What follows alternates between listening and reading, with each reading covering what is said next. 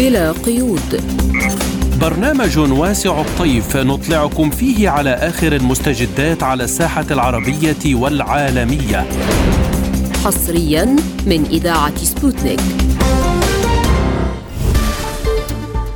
مستمعينا الكرام، أهلا بكم، نحييكم من راديو سبوتنيك ونقدم لحضراتكم حلقة جديدة من برنامج بلا قيود. أنا محمد جمعة وأنا نغم كباس، والبداية بأبرز العناوين.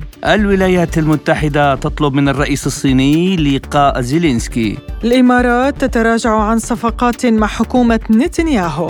انتخاب إبراهيم بودربالة رئيسا للبرلمان التونسي الجديد. لازلتم تستمعون إلى برنامج بلا قيود. نبدأ التفاصيل من الشأن الأوكراني، حيث أكد رئيس حركة نحن مع روسيا عضو المجلس الرئيسي للإدارة الإقليمية فلاديمير روجوف في حديث لسبوتنيك ببدء نقل السلطات الأوكرانية للطيران الحربي إلى محور زاباروجيا، قائلاً إن الحديث يدور عن مقاتلات ومروحيات سوفيتية تم تسليمها إلى أوكرانيا بشكل غير رسمي من دول حلف وارسو السابق، وكذلك تلك التي سحبها الأمريكيون من أفغانستان في وقت سابق. حول هذا الموضوع قال الخبير العسكري أوليغ غلازونوف: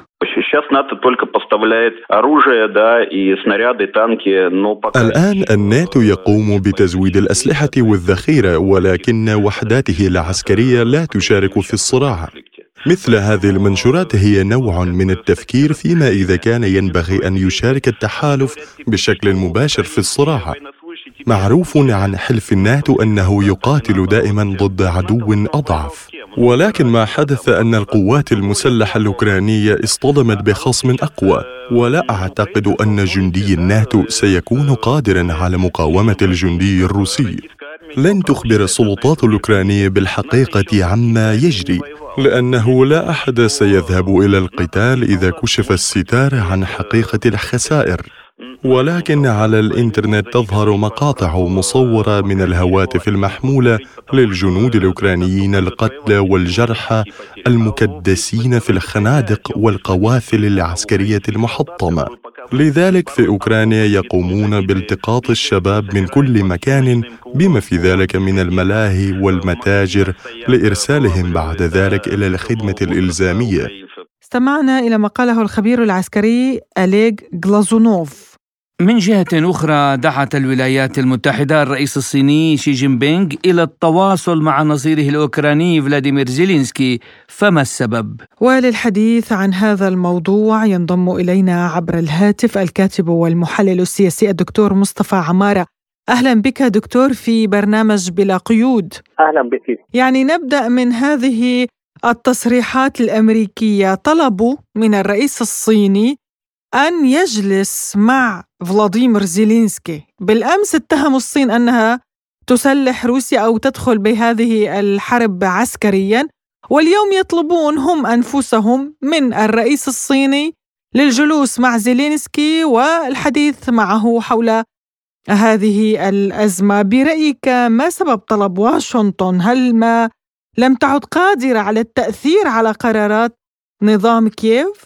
الولايات المتحدة تشعر يعني الحرب الدائرة حاليا كل الأطراف تمر بمأزق حاد في ظل المعطيات القائمة على الأرض. فروسيا رغم سيطرتها على 4 أقاليم في شرق أوكرانيا وشبه جزيرة القرم، فإن الولايات المتحدة أيضا تمر بأزمة حادة في ظل عجزها عن تحقيق انتصار حاسم على روسيا، رغم الإمدادات الكبيرة التي تمدها أمريكا والغرب لأوكرانيا. وبالتالي فإن كل طرف أصبح أعتقد أنه في حاجة إلى وسيط توسط لحل هذه الأزمة منذ فترة ليست بالبعيدة، أو منذ عدة أيام. الصين نجحت في عقد اتفاق تاريخي ما بين إيران والسعودية على إقامة علاقات دبلوماسية، ولعل هذا النجاح الذي حققته الصين قد أغرى الولايات المتحدة بأن تقوم الصين بدور مشابه للدور الذي قامت به في الازمه ما بين السعوديه وايران، رغم صعوبه هذه الازمه، الا ان نجاح الصين في تلك المهمه قد اغرى الولايات المتحده بان تقوم الصين بدور مشابه في الازمه الروسيه الاوكرانيه، رغم اعتراف الولايات المتحده بانحياز الصين لروسيا، ولكن الظروف على الارض ونجاح الصين في مهمتها بالنسبه لعدد من القضايا وابرزها الازمه بين السعوديه وايران ربما دفع الولايات المتحده الى الترحيب بدور للصين في تلك الازمه. طيب دكتور مصطفى، هل هذه التطورات تعود الى تعزيز الصين لصورتها على المسرح العالمي، ام ان واشنطن لم تعد قادره على التاثير على قرارات نظام كييف؟ لا اعتقد ان الولايات المتحده غير قادره على التاثير على قرار كييف، ولكن اعتقد ان بروز دور لنا النظام كييف لا حول له ولا قوه، وهذا النظام يعتمد الى حد كبير في صموده حتى الان في تلك الحرب على المعونات الغربيه، وعلى راسها معونات الولايات المتحده، وهذه المعونات ايضا تؤثر ليس فقط على اقتصاديات روسيا، بل انها ايضا تؤثر على اقتصادات العالم ومن ضمنها الولايات المتحده. وربما كان نجاح الصين في الازمه الاخيره قد دفع الولايات. طيب دكتور، يعني بما انه نتحدث نحن اليوم عن ازمات امريكا، هناك ازمه جديدة في أمريكا ربما لا يتحدث عنها الإعلام كثيراً، وهي أن الولايات المتحدة مددت الوضع المتعلق باللاجئين الأوكرانيين الذين يدخلون إلى الولايات المتحدة عبر المكسيك.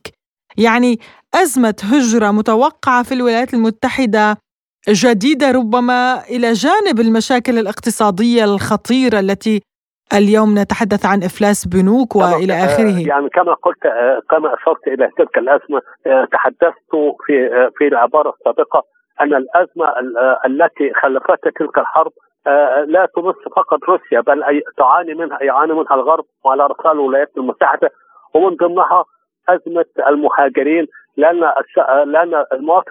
المواطن الأمريكي ليس على استعداد للتضحية أيضا بمصالح الامريكيين لصالح دول اخرى. فكل دوله حاليا تنظر الى مصالحها الذاتيه، حتى بين الدول الحليفه اصبحت كل دوله تنظر الى مصالحها الذاتيه وماذا يتحقق من اي موقف بالنسبه لهذه الدوله. وبالتالي فان الضغوط الاقتصاديه ليست فقط على روسيا، ولكنها ايضا على الغرب والولايات المتحدة، التي فشل حتى الآن أيضا في عزل روسيا اقتصاديا في ظل نجاح روسيا في وجود لها حلفاء حتى في منطقة الشرق الأوسط كما ترين. يعني طيب دكتور مصطفى، ننتقل إلى الجانب الميداني. يعني الآن حقيقة تثار الشكوك حول القوات المسلحة الأوكرانية، برأيك هل هذا يعني أنه لن يكون هناك هجوم مضاد؟ اعتقد ان هناك يمكن في المرحله القادمه ان يحدث هجوم مضاد اوكراني على القوات الروسيه، ولكن روسيا كقوه عظمى لن تسمح بهزيمتها في الحرب الاوكرانيه، لان ذلك يخل بوضعيه روسيا في العالم، وبالتالي فهي سوف تدفع بكافه الاسلحه التي لديها في تلك الحرب. وكلما زادت معونات العسكرية الغربية لأوكرانيا، كلما زاد أيضا من الضغط الروسي بإدخال أسلحة لم تكن مستخدمة من قبل، وبالتالي فإن فرص تحقيق أوكرانيا النصر على روسيا أعتقد أنها مستبعدة، رغم أن الصعوبات التي تواجهها روسيا في تلك الحرب. طيب دكتور، يعني بما أنه نتحدث أيضا عن الميدان اليوم، هناك مصادر قالت لسبوتنيك أن السلطات الأوكرانية بدأت بنقل الطيران الحربي إلى محور زاباروجيا، نعود من جديد إلى محطة نووية وهناك خطورة من استهدافها. نقل الطيران الحربي برأيك إلى تلك المنطقة من قبل القوات الأوكرانية لماذا تم الآن؟ هل هم يلعبون بأوراق جديدة دون حسبان النتائج؟ بالقطع أن ما تقوم به أوكرانيا يعتبر خطوة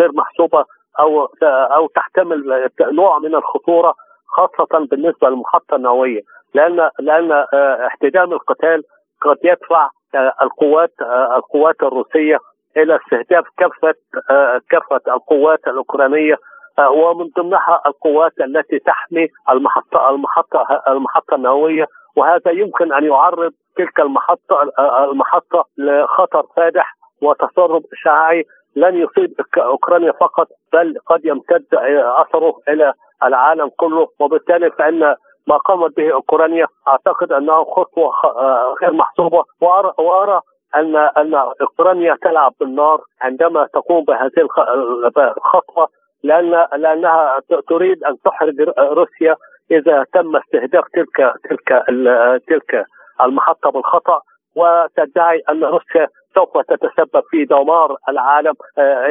باستهداف المحطات النووية ولو حتى بالخطأ. ونبقى أيضا في المجال الميداني، يعني القوات المسلحة الأوكرانية أيقنت تماما بفشلها وهزيمتها أمام الجيش الروسي والقوات الروسية.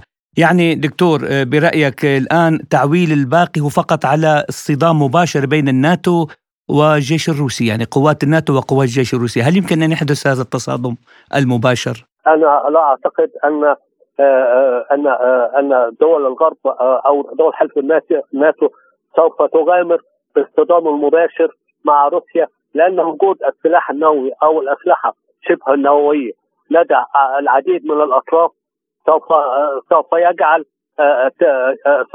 هذا الصدام مدمر بالنسبة لكل الأطراف. وبالتالي فإنني أستبعد تماما أن تغامر دول حلف الأطلنطي أو دول الناتو بالدخول في مواجهة مباشرة مع القوات الروسية، وكل ما يمكن أن تفعله هو مد القوات الأوكرانية بالسلاح، والذي أعتقد أنه غير متكافئ مع قدرات روسيا العسكرية.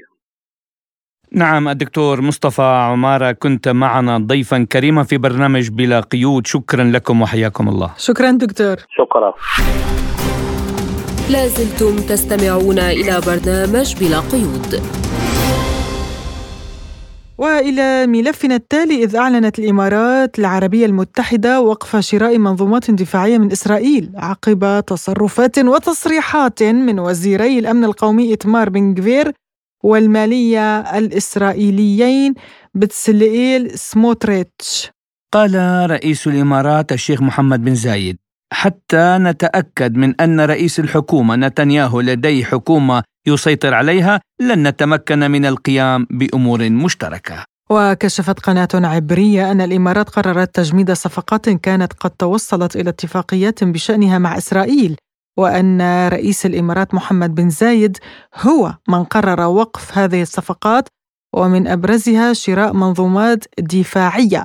فيما نفى رئيس الوزراء الإسرائيلي بنيامين نتنياهو صحة هذه الأنباء، قائلاً إن العلاقات مع الإمارات قوية ومستقرة، والدليل هو الاستمرار باتفاقيات منها اتفاقية التجارة الحرة التي دخلت حيز التطبيق. حول هذا الموضوع قال الخبير في الشأن الخليجي الدكتور علي الهيل: الإمارات العربية المتحدة وجدت نفسها معزولة حتى من أقرب حلفائها في المنظومة الخليجية.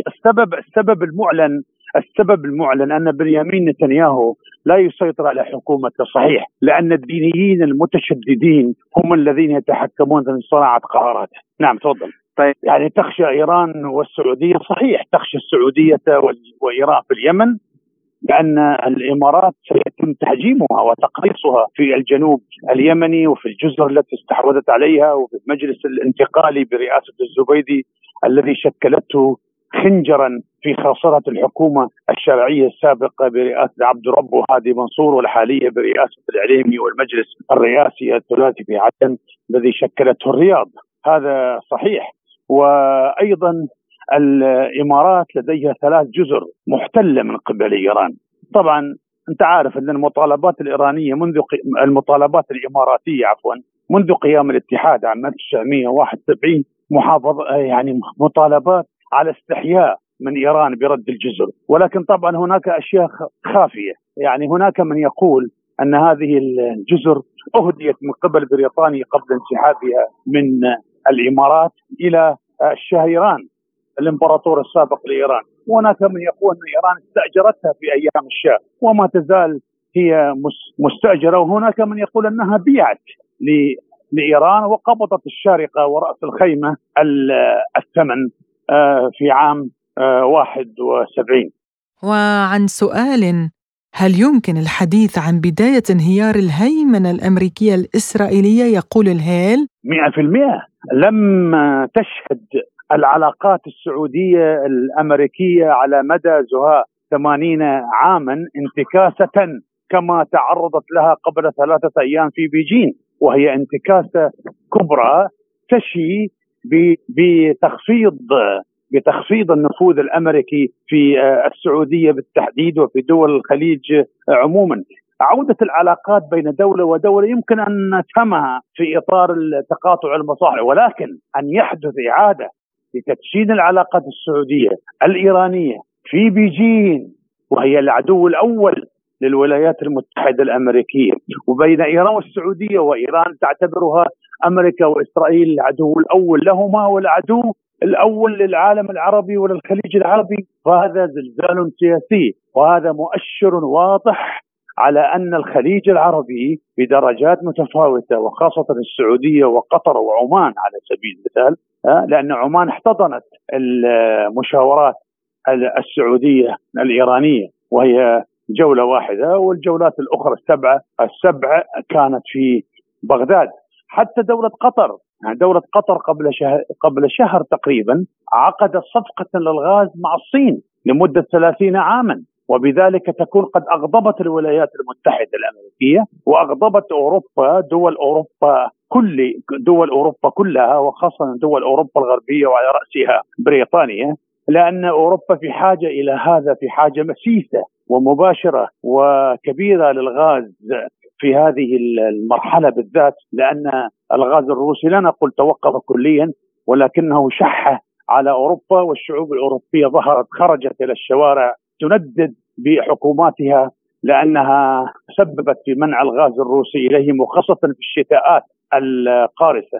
نعم، الاتفاقية في بيجين بين السعودية وإيران هي هزيمة كبرى ولا أبالغ للأجندة الأمريكية وللأجندة البريطانية بالتحديد، أن بريطانيا هي حليفة أمريكا، هي وإسرائيل حليفة أمريكا أكثر من الدول الأخرى في الاتحاد الأوروبي وفي الناتو. هزيمة كبرى لأمريكا وإسرائيل وبريطانيا لا شك في ذلك، وهزيمة كبرى بالتحديد لأجندتهم السياسية وإفشال مطلق لمشاريع التطبيع. ولا أستبعد أن الإمارات تنسحب من التطبيع مع الكيان الصهيوني، ولا أستبعد أن تنضم إيران والسعودية إلى دول البريكس الخمس بقيادة الصين.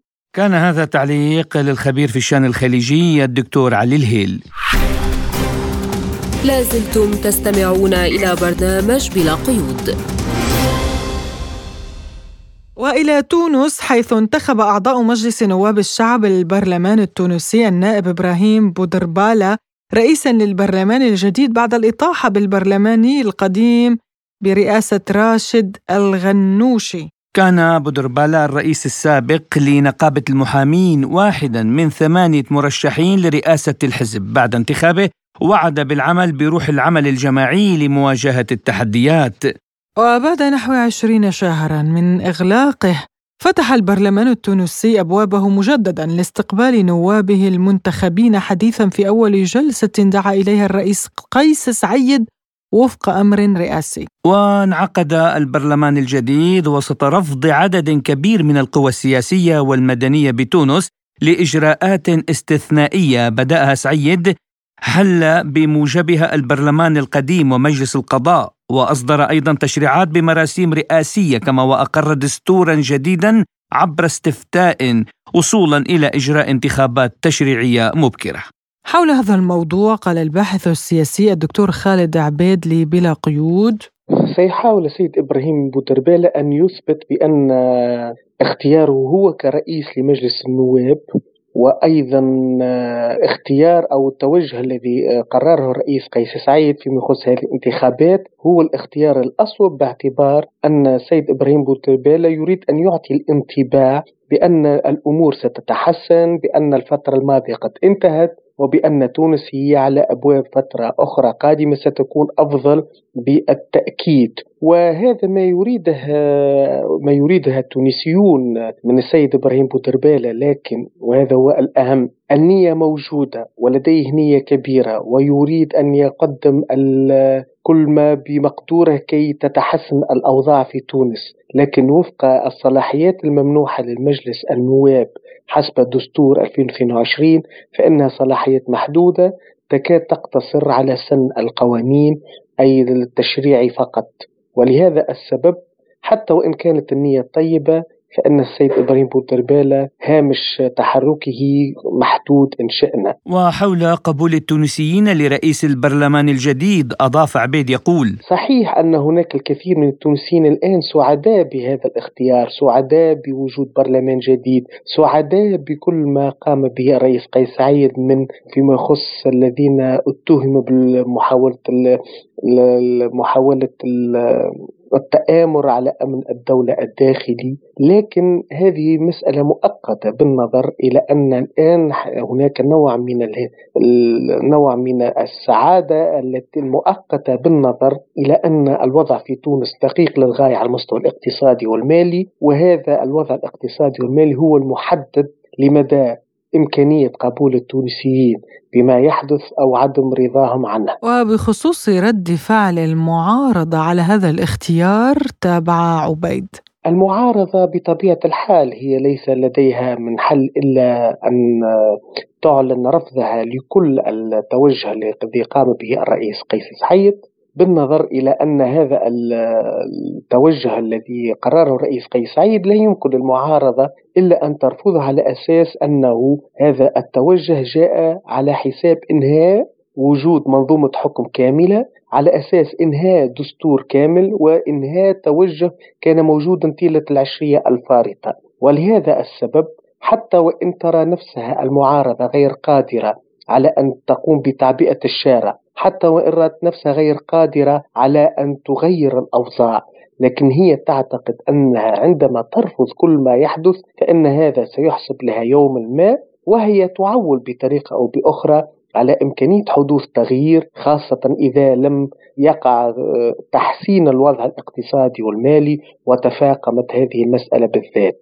أما عن الحلول المطلوبة للأزمة السياسية في تونس قال عبيد: بالنسبة لحل في الأزمة السياسية في تونس، وهو بصراحة الآن نحن نعيش مرحلة لا يمكن التكهن بمآلاتها. الرئيس قيس سعيد ماضل قدما في مشروعه المسمى المكنى بمشروع النظام القاعدي، وهو يريد إنهاء وجود لكل ما هو سابق له، إنهاء الفترة السابقة، إنهاء العمل بها، إنهاء رموزها، إنهاء كل ما يمت بصلة إليها. لكن لا ندري هل سيكون قادر على أن يبني من جديد مثل ما يقول، هل سيكون قادر على أن يصبح هناك وضع سياسي مستقر في تونس، هل سيكون قادر على تحسين الأوضاع الاقتصادية والمالية في تونس، لأن تحسن الأوضاع الاقتصادية والمالية في تونس سيكون له تأثير كبير على الوضع السياسي في تونس. وفي اعتقادي لا حل في الأزمة السياسية في تونس إلا من خلال الحوار والتشارك. صحيح التشارك يجب أن يكون نسبيا، يعني ضرورة عدم التعامل أو خاصة من قام بالعديد من الأمور الغير مقبولة لدى التونسيين، وخاصة من حكم طيلة العشرية الفارطة. هناك رفض كبير من التونسيين لهم، هناك دعوة كبيرة من التونسيين لمحاسبتهم، ولهذا إن ثمة حل فلا يمكن أن يكون حل لهذه الأزمة السياسية إلا إذا ما قبل الرئيس سعيد بذلك، وضع يده في يد كل التنظيمات والأحزاب ومنظمات المجتمع المدني التي لم تحكم في الفترة السابقة. ربما هذا حل نسبي، لكن هذا هو الحل على الأقل حاليا. والمشكلة أن الرئيس قيس سعيد لا نعتقد أنه سيذهب في ذلك الأمر. وحول سؤال عن مدى فعالية عمل البرلمان التونسي أجاب عبيد: والبرلمان التونسي وعمله سيكون محدودا بالنظر إلى أنه سيكون مقتصرا على سن القوانين، لن تكون لديه القدرة على مساءلة الحكومة إلى الآخر، يعني بإمكانه أن يسائل بعض الوزراء، بإمكانه أن يراقب الحكومة، لكن ليس لديه القدرة على حل الحكومة. وبالنظر إلى أن هناك تعقيدات كبيرة في الدستور تمنع بطريقة أو بأخرى من حدوث مثل هذا الأمر، إضافة إلى أن البرلمان ليست له رقابة على السلطة التنفيذية وخاصة على رئاسة الجمهورية، ولهذا أمر البرلمان سيكون مقتصرا على التشريع فقط. استمعنا إلى تعليق الباحث السياسي الدكتور خالد عبيد. لازلتم تستمعون إلى برنامج بلا قيود. وإلى أخبار سياسية متفرقة، حيث قام متظاهرون من الحركة المحافظة المعارضة في العاصمة الجورجية تبليسي اليوم بإنزال علم الاتحاد الأوروبي وتمزيقه وإحراقه في مظاهرات احتجاجية أمام البرلمان الجورجي. وأحرق المتظاهرون علم الاتحاد الأوروبي تعبيراً عن رفضهم للسياسات الغربية تجاه بلادهم. أعلنت منظمة الطيران المدني الإيراني عن مراجعة استئناف الرحلات الجوية بين إيران والسعودية، إذ قال المتحدث الرسمي باسم المنظمة جعفر يازرلو إنه بعد دراسة هذا الموضوع سيتم إصدار التصاريح اللازمة والرسمية لهذه الرحلات، وسيتم إنشاء الرحلات الجوية بين البلدين. شارك وزير الخارجية الروسي سيرجي لافروف في الجلسة الافتتاحية للمؤتمر التأسيسي للحركة الدولية محبو روسيا التي عقدت في العاصمة الروسية موسكو بحضور ممثلي أكثر من 40 دولة. أكد وزير الخارجية الروسي في كلمة ألقاها خلال الافتتاح بأن قيام الأنجلوساكسون بتعزيز البنية التحتية لحلف شمال الأطلسي باتجاه آسيا هو محاولة من هذا الحلف لمواجهة دول المنطقة لسنوات عديدة مقبلة.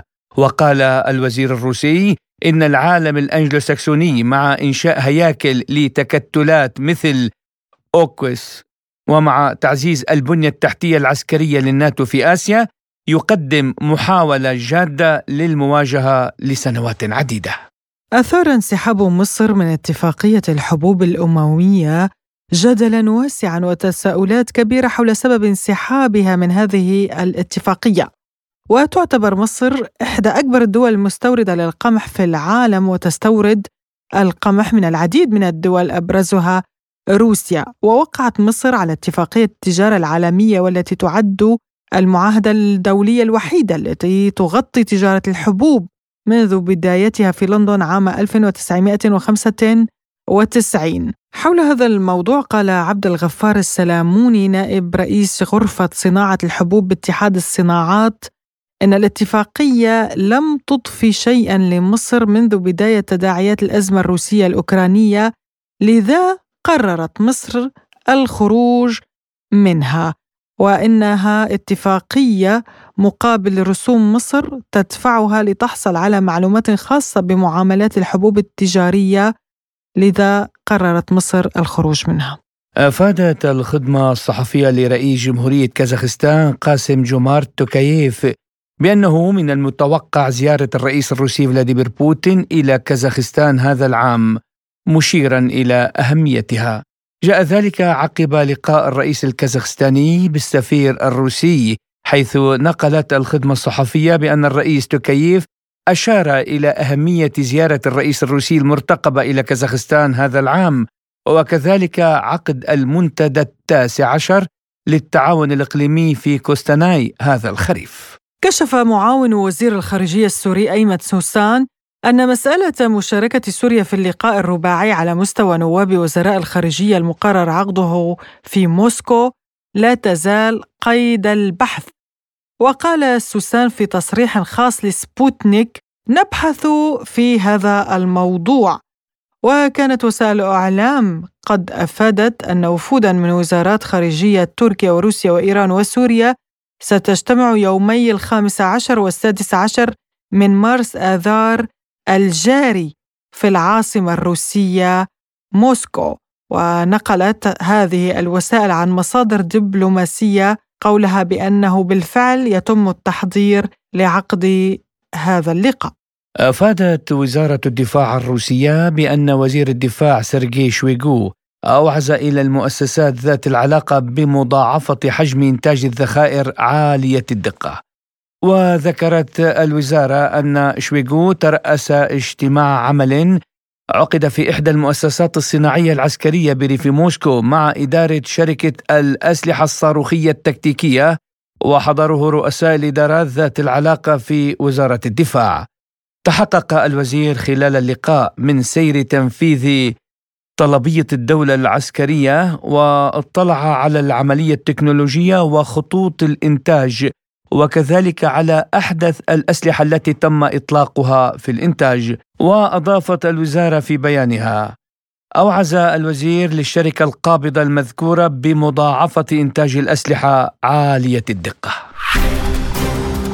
لازلتم تستمعون إلى برنامج بلا قيود. وإلى الاقتصاد، حيث بدأ العالم يتأثر بإفلاس بنوك أمريكية من خلال تداعيات تمثلت في خسائر كبيرة للعديد من المصارف على مستوى قيمة أسهمها في البورصات العالمية. في آسيا وأوروبا منها مصرف سوسيتي جنرال الفرنسي الذي خسر نحو 4.49% من قيمته في البورصة، فيما فقد البنك الألماني دويتشي بانك نحو 7.35% من قيمته في البورصة. وكذلك في بريطانيا خسر باركيز بانك 4.69%، إضافة إلى خسارة مصرف يو بي اس السويسري نحو 4.35% من قيمته في البورصة. حول هذا الموضوع قالت الخبيرة الاقتصادية ناتاليا كارنوفا مايلي: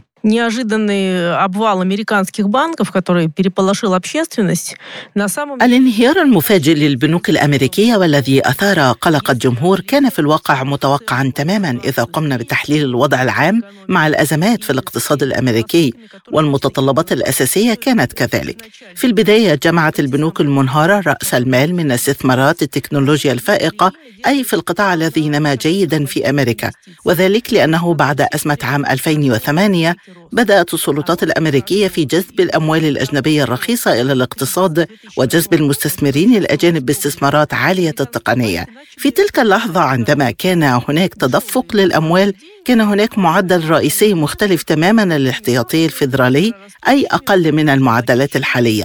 وخلال العام الماضي اقترب المعدل الرئيسي من معدل الصفر ب5%، لتصبح الأموال التي تأخذها البنوك الأمريكية أكثر تكلفة في الوقت الذي لم تشهد فيه أسعار الأصول في الميزانية العمومية أي زيادة، لأنه لا يوجد نمو اقتصادي بل هناك تضخم مستمر. وبسبب هذا كانت هناك تناقضات بين حجم المطلوبات وأصول البنوك. الآن قلة من الناس يتعهدون بالتنبؤ كيف سينتهي كل شيء. يقول الكثيرون إن هذه النسخة الجديدة من الأزمة المصرفية لعام 2008 ليست حقيقية. يبدو لي أن الاحتياطي الفيدرالي لديه ما يكفي من المال لمنع الانهيار ولمنع السحب الهائل لأموال الناس من الودائع. وبالرغم من التطمينات التي خرج بها الرئيس الأمريكي جو بايدن بأنه سيحل المشكلة، إلا أن بول غريغ روبرتس مساعد وزير الخزانة السابق في إدارة رونالد ريغان أكد أن النظام المصرفي الأمريكي ليس آمناً، على عكس تصريح بايدن، مشيراً إلى أن أكبر 5 مؤسسات مالية في البلاد تتحمل مخاطر الخسائر بمقدار الضعف من إجمالي الناتج الإجمالي المحلي.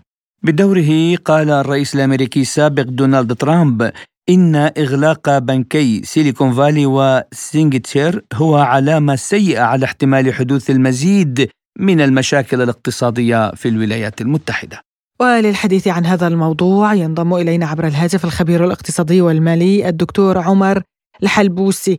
أهلا بك دكتور، يعني في برنامج بلا قيود. ودعني أبدأ من هذه الأزمة، أزمة البنوك الأمريكية، كيف بدأت وما تأثيرها على الدول العربية؟ أهلا وسهلا بكم، تحية لكم وللمستمعون الكرام. الحقيقة هذه المشكلة سبق وأن تنبأت فيها منذ منتصف عام 2022 بحدوث أزمة كبيرة في المصارف الأمريكية، والسبب يعود في ذلك لعمليات رفع أسعار الفائدة بشكل كبير جدا من قبل بنك الاحتياطي الفيدرالي الأمريكي. يضاف إلى ذلك أيضا سوء الإدارة من قبل هذه البنوك التي لم تأخذ على محمل الجد المخاطر الكبيرة الناجمة عن عمليات رفع أسعار الفائدة.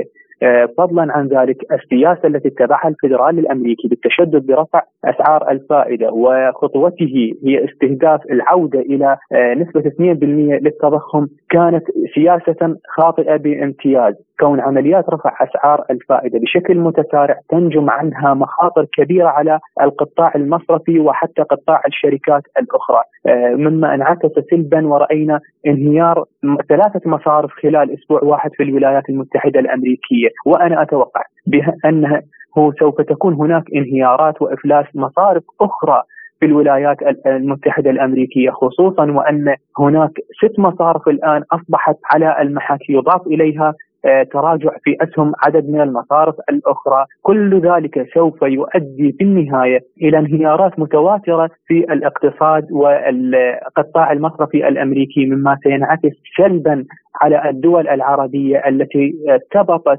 أنشطتها بالمصارف الأمريكية، فضلا عن اقتصاد الدول الريعية وعلى رأسها العراق الذي سوف يعاني كثيرا من أثر هذه الأزمات المتواترة في الولايات المتحدة، كونه اقتصادا ريعي. إضافة إلى ذلك التغيير بسعر الصرف الدينار العراقي، كل هذه سوف تشكل منافذ لنفوذ الأزمة إلى داخل العراق، فضلا عن أن دول الخليج العربي التي ارتبطت بشكل كبير مع البنوك الأمريكية سوف يساهم هذا الأمر بتواتر خسائر لها كثيرة. لذلك نرى أنه هناك تعتيم وتكتم من قبل هذه الدول وعدم الإفصاح عن الخسائر التي نجمت إلى الآن عنها. نعم.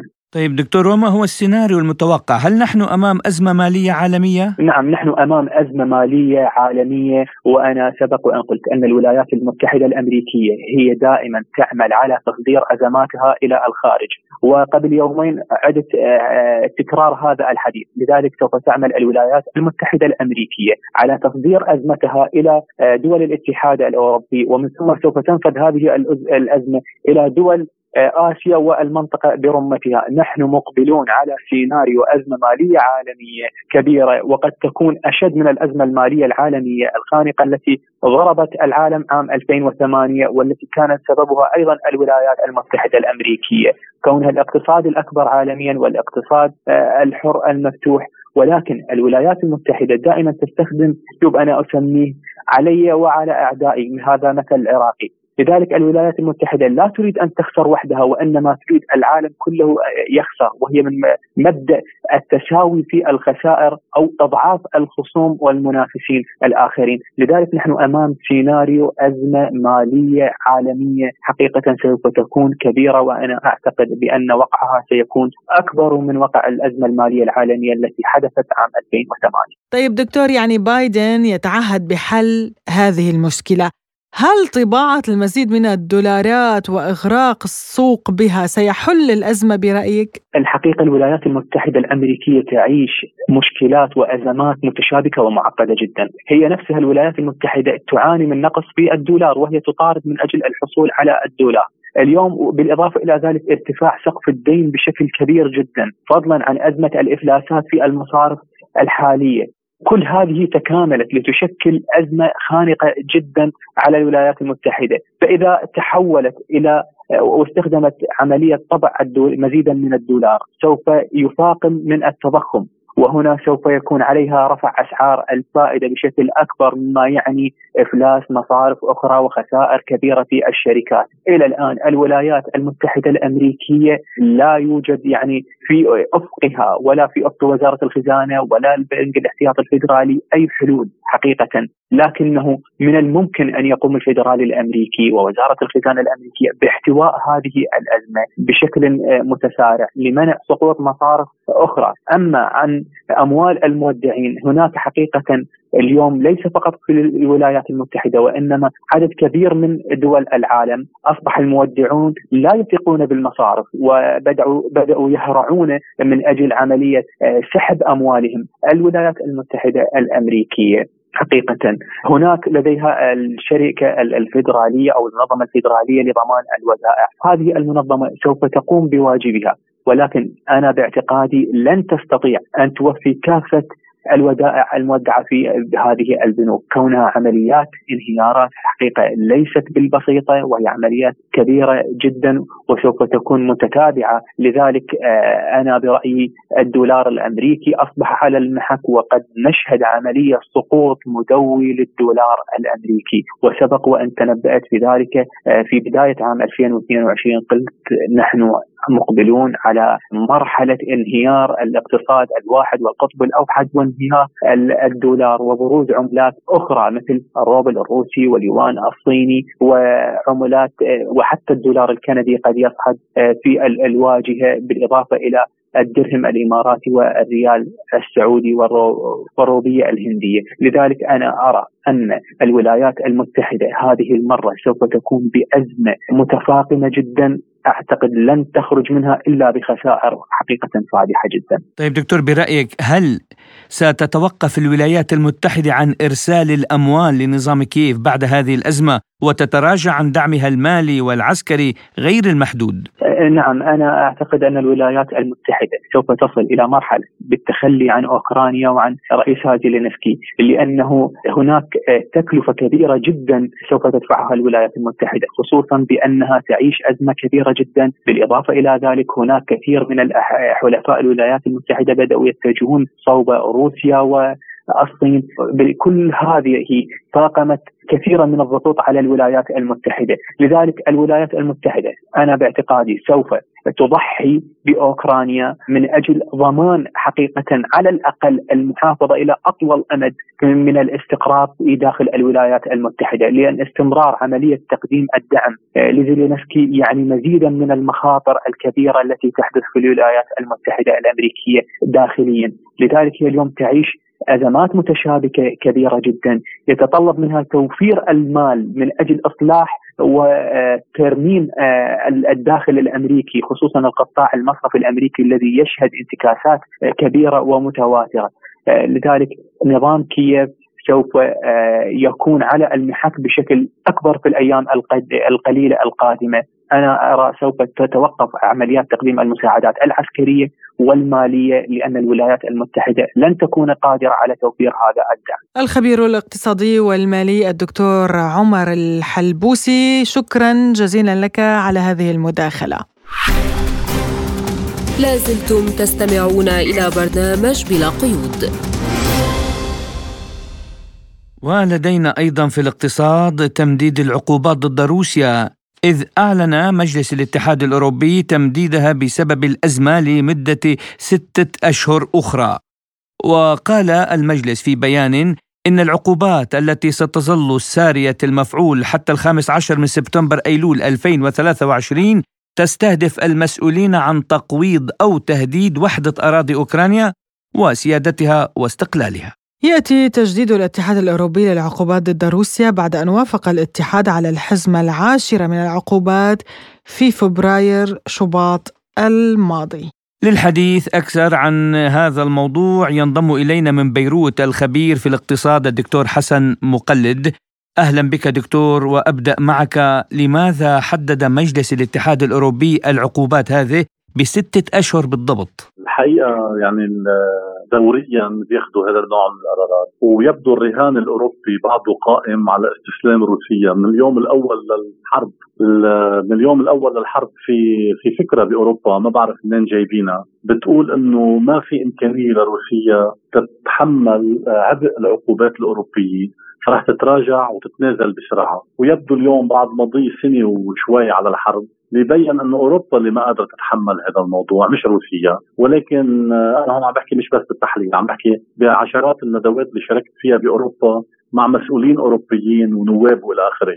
هناك قناعة عندهم أنه قدرتهم على التحمل اقتصاديا أكبر من قدرة روسيا، وهذا الشيء اللي عم بتناقضه كل شيء عم بيصير على الأرض عم بيناقض الموضوع. طيب دكتور، يعني اليوم نشهد انهيار بنوك في الولايات المتحدة الأمريكية، أوروبا ربما تخشى من أزمة اقتصادية خطيرة بسبب كل ما يحدث في العالم. ألا يعني هذا أن العقوبات اليوم المضطربة إلى حد ما، وأن الغرب استسلم لهزيمة أوكرانيا غيابيا؟ يعني ما فائدة هذه العقوبات؟ الحقيقة الانهيار اللي عم تشهده أوروبا من أكثر من سنة هو انهيار أمر واقع. وأن شو معناتها تكلفة ساعة الكهرباء 1000 ضعف؟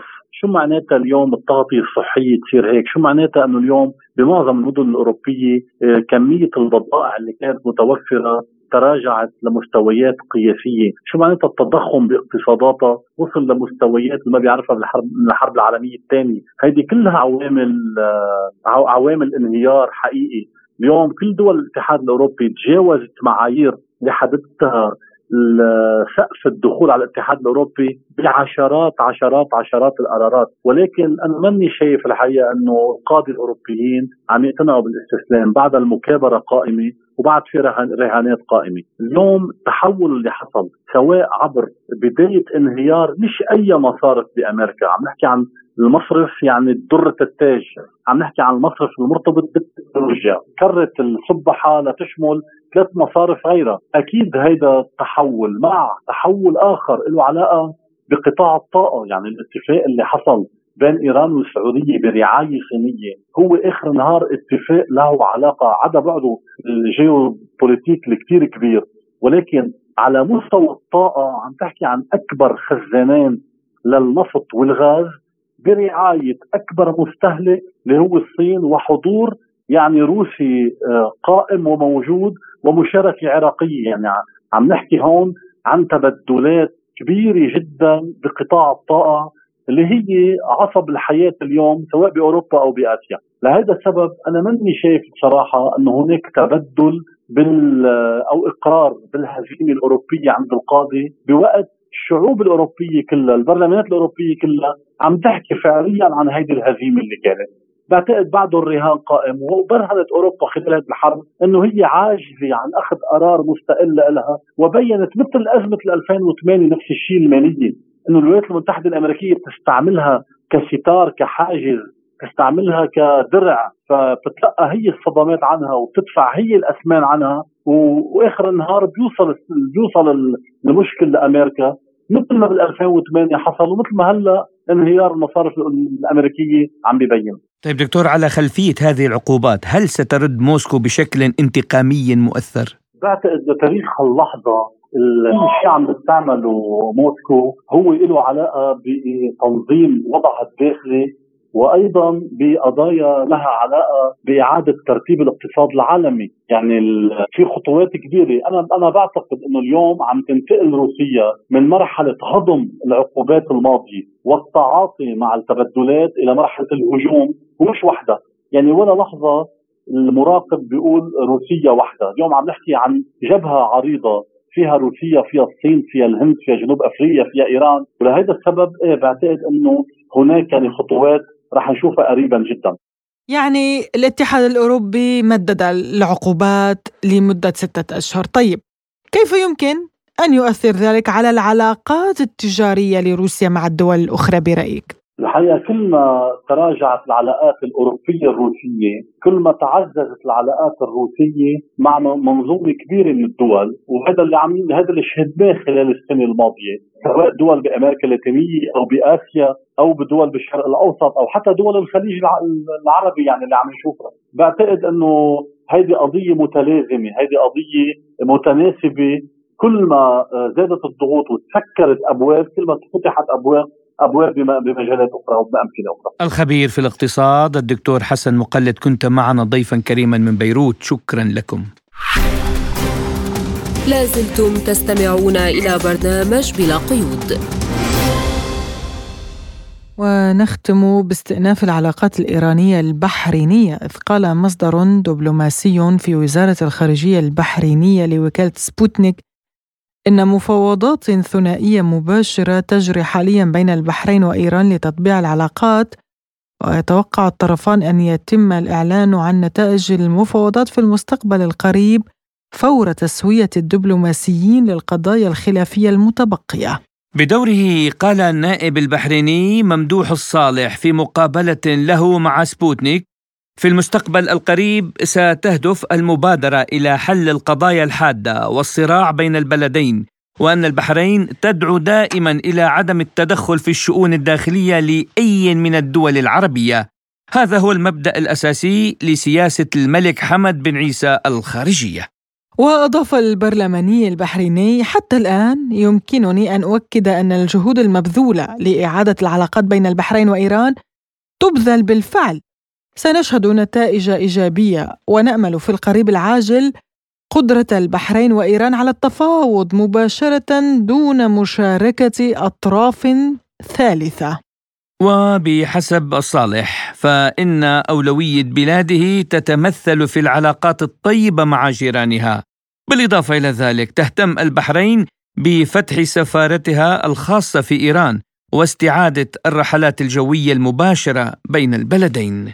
حول هذا الموضوع قال الخبير بالشأن الإيراني صالح القزويني لبلا قيود: طبعا هذا ممكن جدا، خاصة أنه بعض الدول لم يكن لديها قناعة كاملة في قطع العلاقات مع إيران، وإنما احتراما للسعودية، قرار السعودية بقطع علاقاتها مع إيران هي أيضا اتخذت قرار قطع العلاقات أو خفض العلاقات. بل بعض الدول على الرغم من خفض علاقاتها مع إيران أو قطع علاقاتها مع إيران واصلت العلاقات التجارية معها، استمرت هذه العلاقات، مما يشير إلى أنه بعض الدول لم تكن لديها قناعة بخفض العلاقات أو قطع العلاقات مع إيران. سنشهد في الأيام القادمة والأسابيع القادمة عودة العلاقات.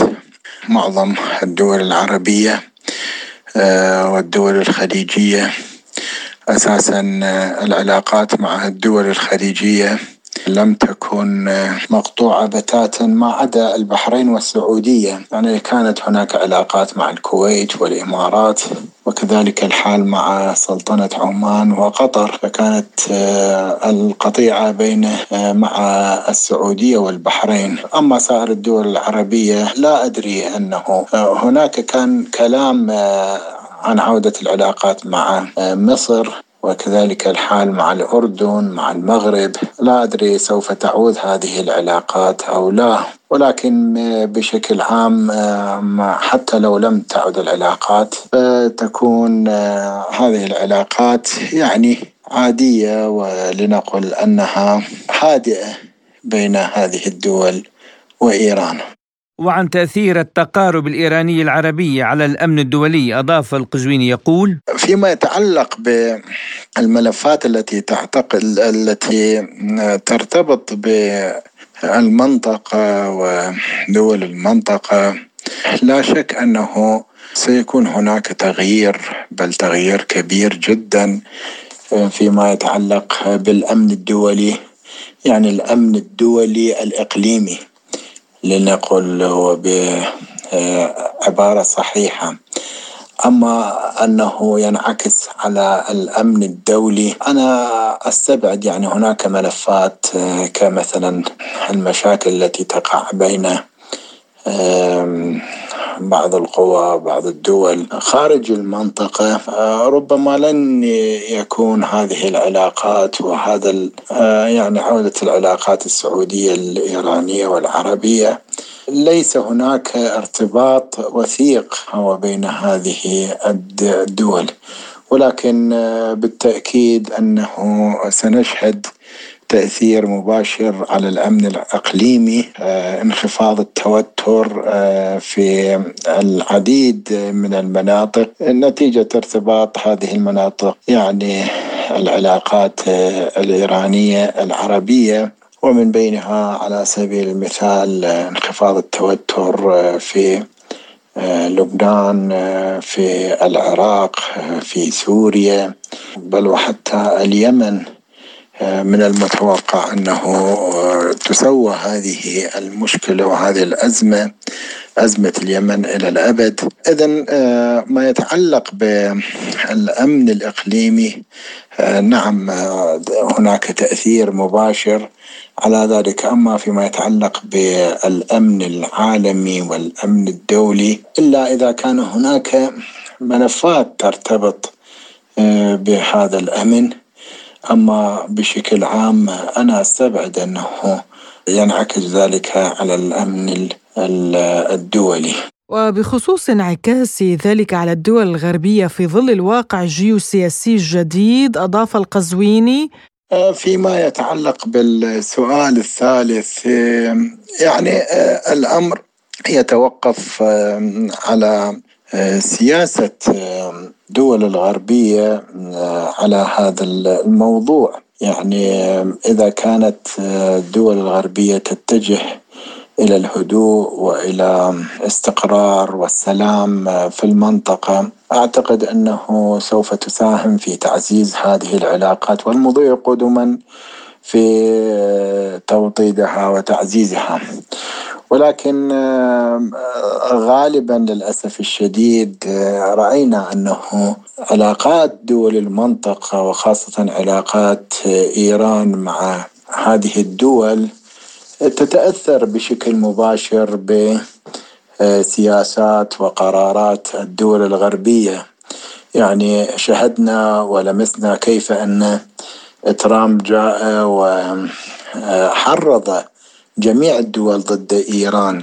كذلك الحال فيما يتعلق بإسرائيل، يعني لا يطيب لها أن تجد استقرار المنطقة، تجد عودة الهدوء وعودة إيران إلى المنطقة والمجتمع الدولي. لذلك بالتأكيد أنها ستعبث وستحاول يعني منع أو الإخلال بهذه القضية، قضية عودة إيران إلى المنطقة والمجتمع الدولي، لأن مصلحة إسرائيل في أن تبقى إيران هي البعبع، تبقى إيران هي المهدد لأمن المنطقة وليست هي، تبقى إيران تشكل خطر على دول المنطقة وعلى دول العالم. من مصلحة إسرائيل أن تبقى إيران بهذا الشكل، ولذلك نجد أن إسرائيل في مقدمة الذين رفضوا حل مشكلة الاتفاق النووي وعرقلوا عودة العمل بالاتفاق النووي.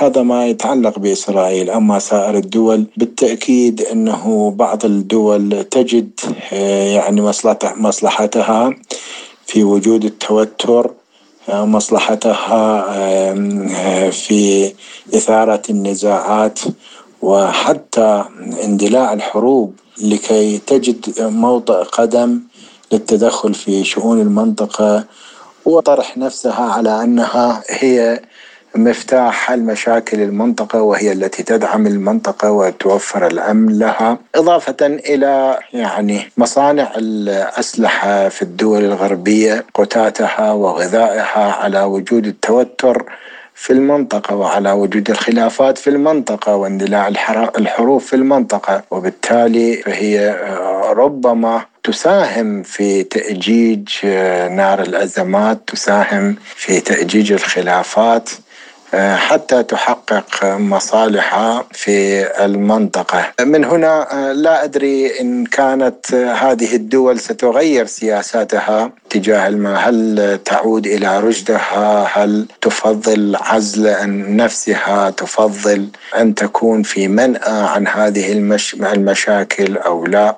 هل هذا ما ستتبناه الدول الغربية في المستقبل وخاصة بعد حرب أوكرانيا، أم أنها ستواصل ذات السياسة، سياسة التدخل في شؤون دول العالم؟ من الطبيعي أنه إذا واصلت هذه السياسة فبالتأكيد أنها لن تكون مرتاحة للتقارب بين دول المنطقة. كان هذا تعليقا للخبير بالشأن الإيراني الدكتور صالح القزويني. بهذا الملف نختم وإياكم مستمعينا حلقة اليوم من بلا قيود، قدمناها لكم من استديوهاتنا في موسكو. أنا نغم كباس وأنا محمد جمعة، وللمزيد من المتابعة زوروا موقعنا الإلكتروني sputnikarabic.ae، وأيضا قناتنا على تيليجرام سبوتنيك عربي. إلى اللقاء.